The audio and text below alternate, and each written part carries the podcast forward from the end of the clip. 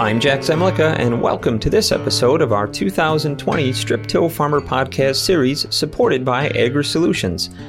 In today's program, we get some perspective from a New York strip tiller on how he got started in the practice and also what he's learned becoming a strip till equipment dealer in an area of emerging adoption of the practice.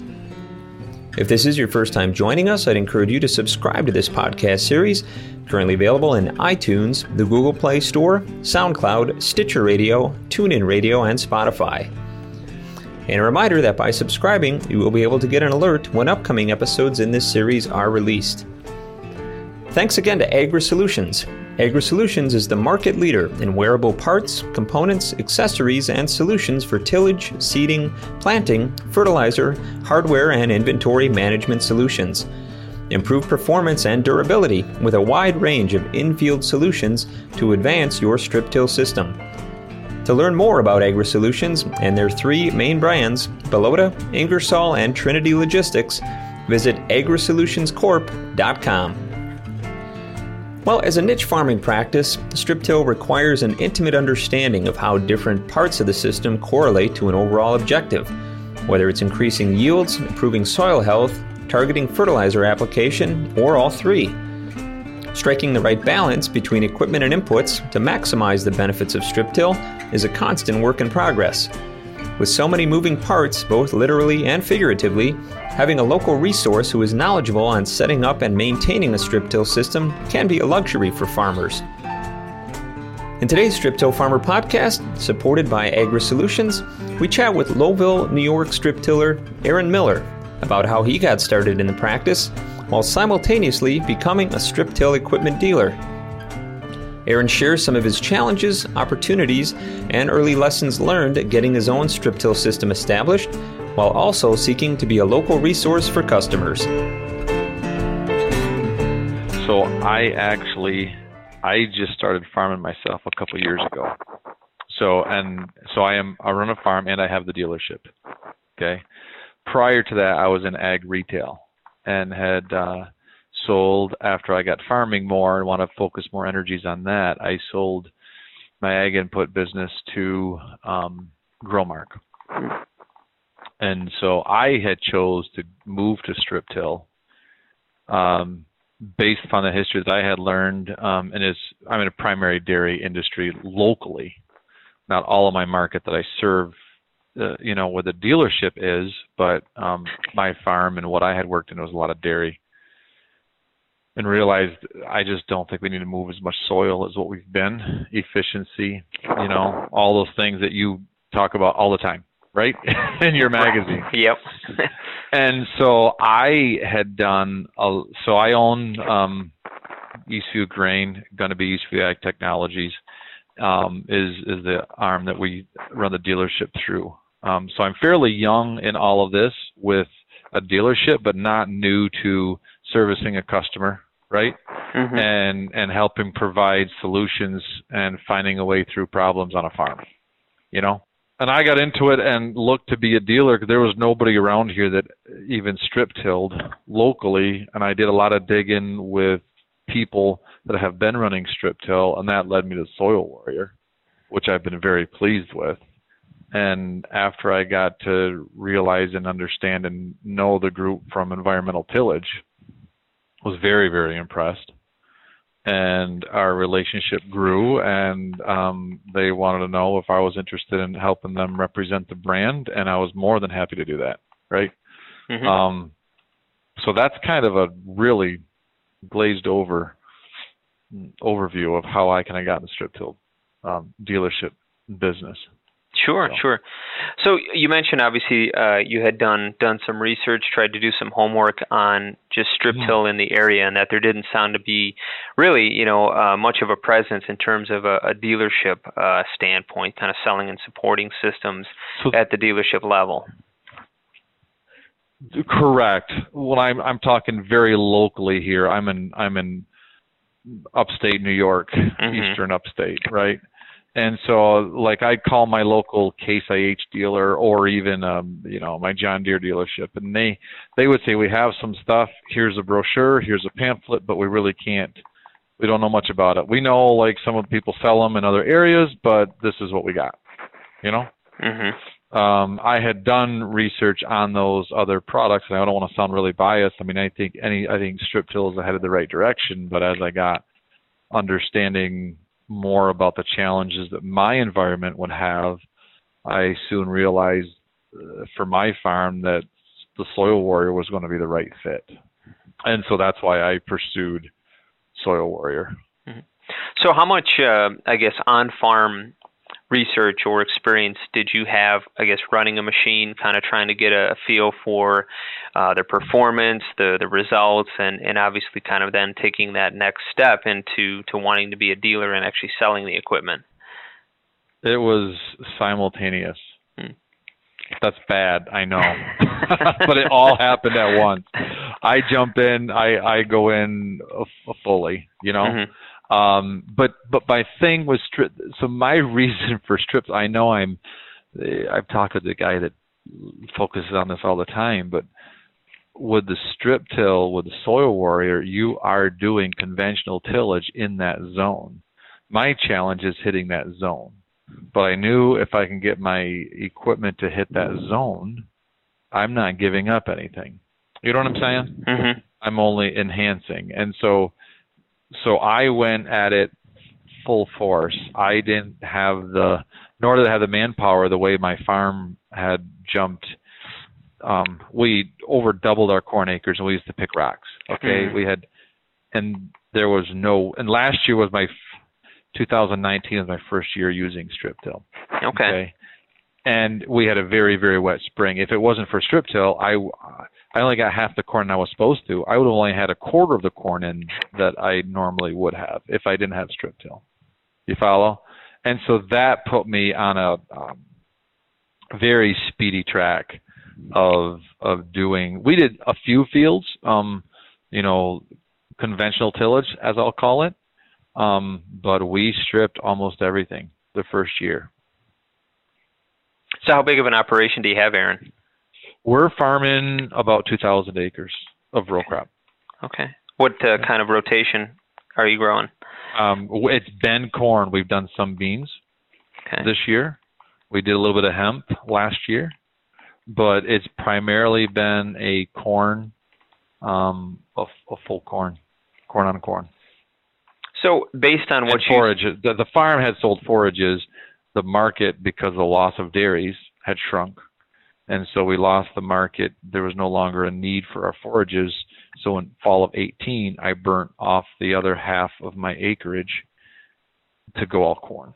Hmm. You follow? And was going to implement yes. some strip till as a strategy. And all of a sudden, we had the worst year ever on the worst year ever for Mr. Miller. Anyway, you know what I'm saying? We couldn't heard, get corn I've heard in. that story. Yes. yes. Yes. So so, kind of thinking then about uh, obviously the relationship that you developed with ETS in terms of becoming a mm-hmm. dealer, and I know as a company they're they're relatively new in uh, selling through dealers. Uh, only the last few yeah. years, you know, have they kind of gotten into that after you know really being direct to to farmers. Mm-hmm. Um, so uh, maybe kind of walk me through just how that relationship developed in term of in terms of you know kind of getting that dealership side set up and, and the business element of it to obviously getting out and you know building customers and, and working with people and obviously you know one of the big things you know certainly I hear both in talking with dealers and farmers is that you know the understanding of the systematic side versus just selling a piece of iron is critically important. Yes.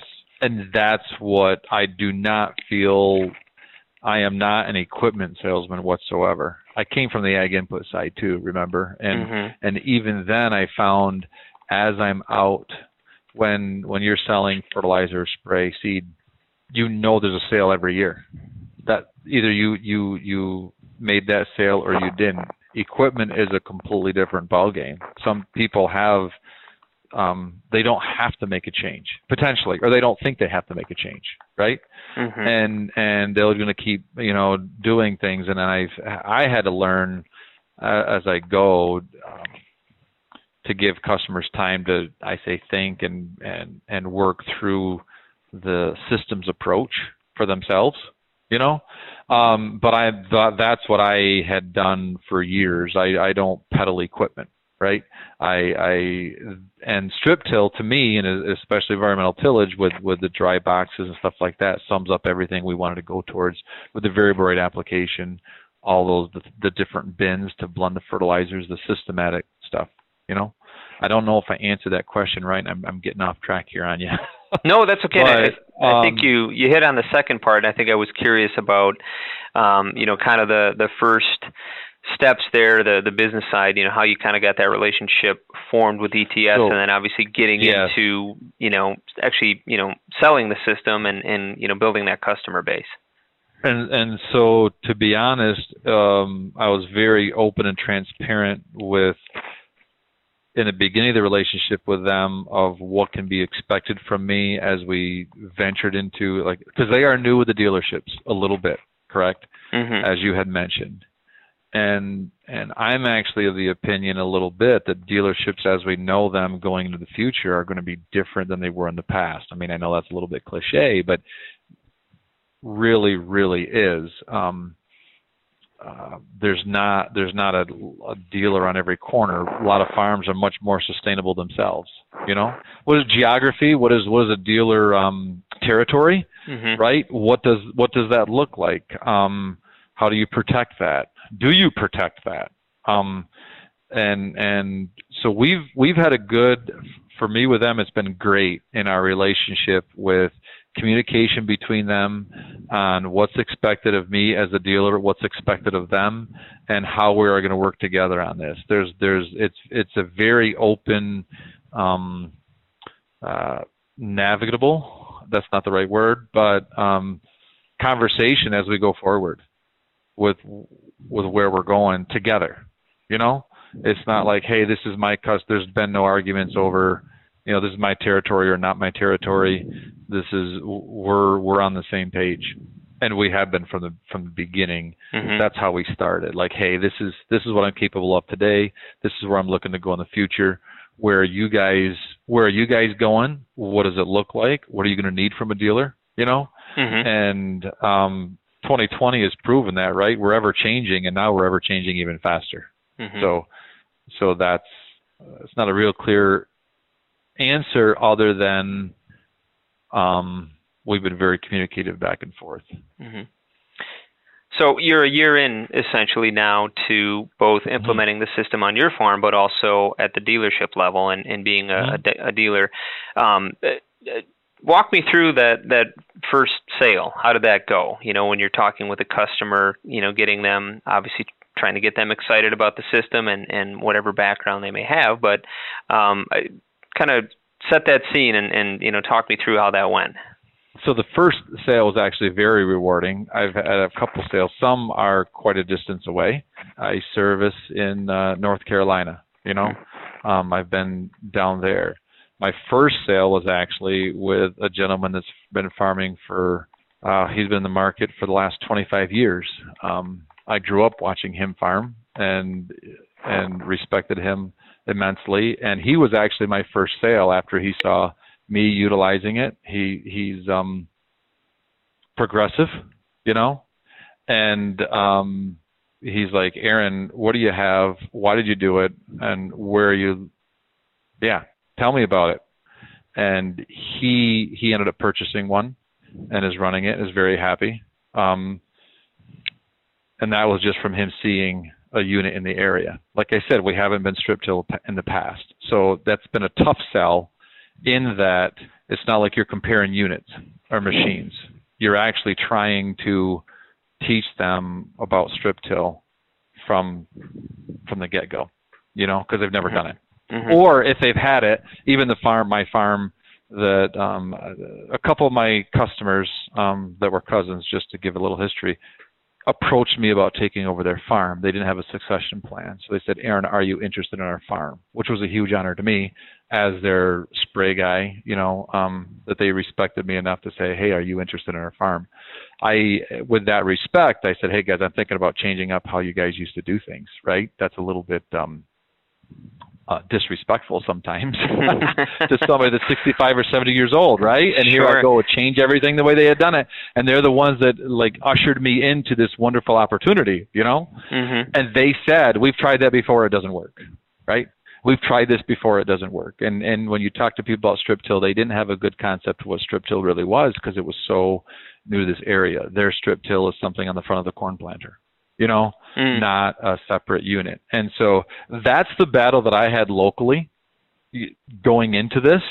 And and so when a neighboring farm says, "Okay, I get it. That's that works. I I see what he's doing. Um, I'm going to do it on my farm." um, the very next year. He bought a speed disc. I bought a strip till. Hmm. And he goes, Aaron, you always coming out smell like roses. Um, I'm the guy that has the wrong piece of equipment. You have the right one. That's that's exactly what he said. the, the speed disc did not work for him, and uh, and he bought a strip till because in my search for how I could be efficient, right, I had looked at the speed disc because I had customers that had speed discs, and in my research, uh, you know, last all uh, you know 16 17 months ago just kept leading me to I don't want speed discs I want strip till and I want something that doesn't pull up rocks mm-hmm. you know because I'm in a rocky stony situation so so that's a lot of information regarding the first sale but that first sale was very rewarding We'll get back to the discussion shortly, but I wanted to once again thank our sponsor, Agri Solutions, for making this podcast possible. Improve performance and durability with a wide range of in-field solutions to advance your strip till system. To learn more about Agri Solutions and their three main brands, Bellota, Ingersoll, and Trinity Logistics, visit agrisolutionscorp.com. Let's get back to the program now and hear more from Aaron Miller on some of the critical points of conversation to engage in when starting out in strip till.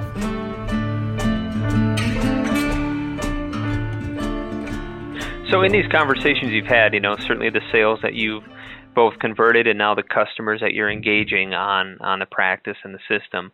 Um, in your mind, what what are some key elements to those conversations that have to come out, you know, from a dealership standpoint? You know, when you're talking to people that you know might be you know pretty unfamiliar, and particularly in your area. And, and I understand you know there, there's some growing interest in, in parts of New York State in terms of strip till, but uh, for the most part, it's it's still very much an emerging practice there. So when you're having these conversations, and like you said, it's it's something you know new. It's not like you're selling a tractor or a planter or something like that. You know, it can be very unfamiliar. When you're having these interactions and trying to get people interested, you know, what what are the keys to to doing that? My the the key approach that I use and where the soil so my my soil wear that I bought it was a little overkill um but I got a three bin machine from environmental tillage mm-hmm. right off the bat and the whole concept of that is it is a fertilizer blender on wheels hmm. but you got your NP and K mm-hmm. if you want nobody really utilizes it quite like that. You know what I'm saying? Yes. But it really to helps tell the story because that is part of the we're not only preparing the slot, I I call it a conventional conventionally tilled slot. Hmm. Right? Mm-hmm. We're warming the soil. We're pre- creating a beautiful seed bed um, in a really nice environment with the proper nutrients placed right where you want them. And and in doing that, it allows you to do your prescriptions on different rates as you're going across the field based upon your soil samples, which is what we stress on the ag input side all the time. Hey, and we cannot afford to put nutrients where they don't need to be. And and so after you go through those steps, and now we're going to be very efficient with our time. You don't have to pay for the spreader truck to come across it. You know what I'm saying? Mm-hmm. You don't have to have them two passes with tillage, right? Um, you're doing all of that in one pass. You're warming the soil up. That's one of our biggest challenges here, is is trying to get that soil warmer. Um, and you're drying it out a little bit. You got like potting soil there, and and you plant into it. Just make sure now that you're hitting the zone because you want to be firing on all cylinders. And before, when you're going to truck spread across the whole field, put that plant wherever you want, it's spread out, right? Now we've isolated that zone and and that's where you have to rely on the technology to help on your slopes to make sure that you're hitting in that zone. Because now if you're off, you're off. You're you're you ain't there. You aren't in the sweet spot. mm-hmm. right? That's mm-hmm. the biggest challenge that we would I feel we have with strip till right now is implementing. I I am stripping with a 16 row strip till, mm-hmm. And I have a 12 and a 24 row planter. Okay, so I am not we are definitely using implement guidance and doing all of that. But there's my sales speech. I don't know if I just sold you on a strip till or not, but that's that's where the basics of my customers. That's how the conversation starts. And I ask, why do you do it? And I literally use. I have three bins on my machine. You take your local co-op and the fertilizer blender that you have sitting there, right? And I'm doing that in the field. I have the ability to do that in the field and and then guys start to get a concept of it. They start mm-hmm. to get it. So, so and and I know I'm I'm talking you know with some other um, you know more equipment oriented dealerships for this and and I really appreciate your perspective on this because I think you're coming from a little bit different background than uh, some of the other people but um, I am curious you know how has strip till and selling strip till systems kind of fit into the overall business picture for your dealership? You know, what is it? What kind of a complement does it provide? You know, what kind of an economic or uh, I guess just um, selling advantage or benefit? And I know there's challenges. We've talked about some of those, obviously, with it being a new practice in the area. But um, obviously, from a business standpoint, you know, there has to be some benefits for you to make this work. Yeah, and so I honestly um, don't tell environmental tillers this, right? But there's a certain need that I need to be to be um, looking at the next thing. You know what I'm saying? To be mm-hmm. progressing, I guess that's the best way that I, I like to put it. If we're not, I have a heavy user in, in, in GreenSeeker technology, variable rate nitrogen technology in in my in my uh, previous business, and and just some of those technologies that people would say don't work. It's like okay, but why? And some don't. Not everything that's new is good is is great. But I'm very programmed like that to try to figure out why won't it work and does it make it is it worth making it work for? So and do, and I talk a lot as as you can tell, right? so there's a certain element of it that just that just fit and I found I like the folks on environmental tillage and and am trying not to because it's not a sale that's going to happen every year, right? So I'm I'm actually cautious. We're probably to the point now where I'm going to designate more um, investment into the dealership um, because I feel it's necessary to to to meet the demand and meet the need and the questions. I want to make sure that we service the people well, right? So as it grows, I'm going to bring in people, and then all of a sudden there's the pressure to move units, right? Mm-hmm. Because you have investment into that. But right now, and for year number one, um, I've been doing most of it along with another young gentleman who who has been running the strip till on a daily basis for my farm, um, and um, I didn't do it for the financial gain. Mm-hmm. You know what I'm mm-hmm. saying? Or the mm-hmm. or the or the it's going to become a part that that we look at for that purpose, right? But right now, currently, I'm just telling my wife, "See, it's going to pay off, dear. It's going to pay off. You just wait. You just wait." Right? You ever had those right. conversations? Absolutely. Oh, absolutely. that's that's really that's really where where it's kind of at. You know, when we started moving the first couple of units, you know, you kind of go back and say, "See, this time I've invested in being away for a trip to North Carolina or." Why I sat on the phone, you know, out in the hallway for that hour talking to that guy, it's starting to pay off, right? Um, but I haven't kept track of that a lot. It, um, it, I, I, I wouldn't say there is there is obviously money in it. Um, it has potential to be lucrative. I say, you know, I think environmental is, is good in that regard. I'm also trying to understand how much off of suggested retail do people really actually sell units for. and and that's hey, it's the equipment business. I am new to the equipment business, you know um, there is more margins in the equipment than there was in some of this other stuff. and so, what where what is the price at the farm gate, and and where do you hold that line? And and honestly, that's where the communication between myself and environmental tillage has been invaluable. It's just I, I'm like, hey guys, what do you want me to do here? We don't want to be. I don't want to be the cheapest guy out there. I want to do a service to you as a dealer, though, right? you know i i want to move units but where do where are we going to fit in the marketplace? Mm-hmm. And we have those conversations because we are, to my knowledge, we are the most expensive unit out there. Mm-hmm. You know, we are not the low man, you know, Mm-hmm. out the door. Sure, So- sure. So you you mentioned, you know, uh, competitively in terms of some of the other strip till options maybe that customers have out there, and you mentioned, you know, Deere and Case, and, and they may have some some parts or equipment. Um, is there, you know, kind of a any other presence out there from another brand or another company that you're competing with for interest in, in sales, or again, is it kind of an area that you're working in that is very new to the practice, so it's much more of an educational process as it is a sales process. It's as much of an educational process as it is a sales process. Um, really is. Now, I just my most recent one that I sold. Um, the gentleman was looking at a competitive unit. Um, it was during the COVID thing. We just it just got taken care of here three weeks, two weeks ago. You know, and but he he didn't want to be, but he was sold on the performance of our unit with a deep cog, right? Versus what the competitor had.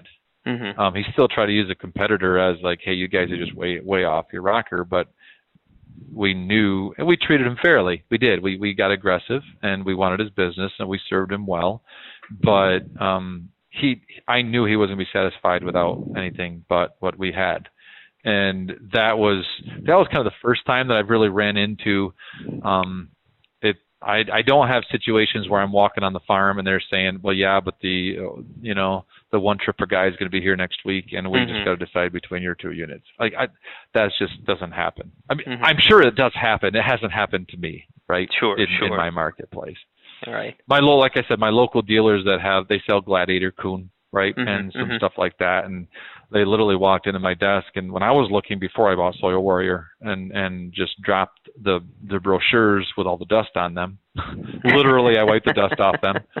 and and they said, "Hey, this is what we well, this is what we saw out in the rack. I know we can get them, but we don't really. I know we know in Western New York they sell some, but we I don't really know. And I knew more about them at that point than what the salesman did anyway. So there's not there just wasn't a lot. Thank you, Aaron, for sharing your perspective and experience on getting started in strip till both as a farmer and as an equipment dealer. And again, we'd like to thank and recognize our sponsor, Agri Solutions, for helping make this Strip Till Farmer podcast series possible.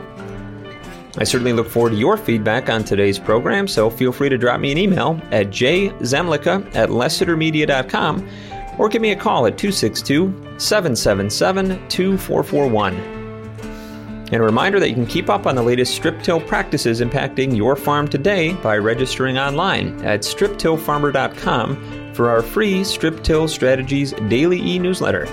And be sure to follow us on Twitter at strip till f a r m r and on our Strip Till Farmer Facebook page. Well, I hope that you'll join us again for the next episode in our 2020 podcast series. For Aaron Miller, Agri Solutions, and our entire staff here at Strip Till Farmer, I'm Jack Zemlicka. Thanks for listening.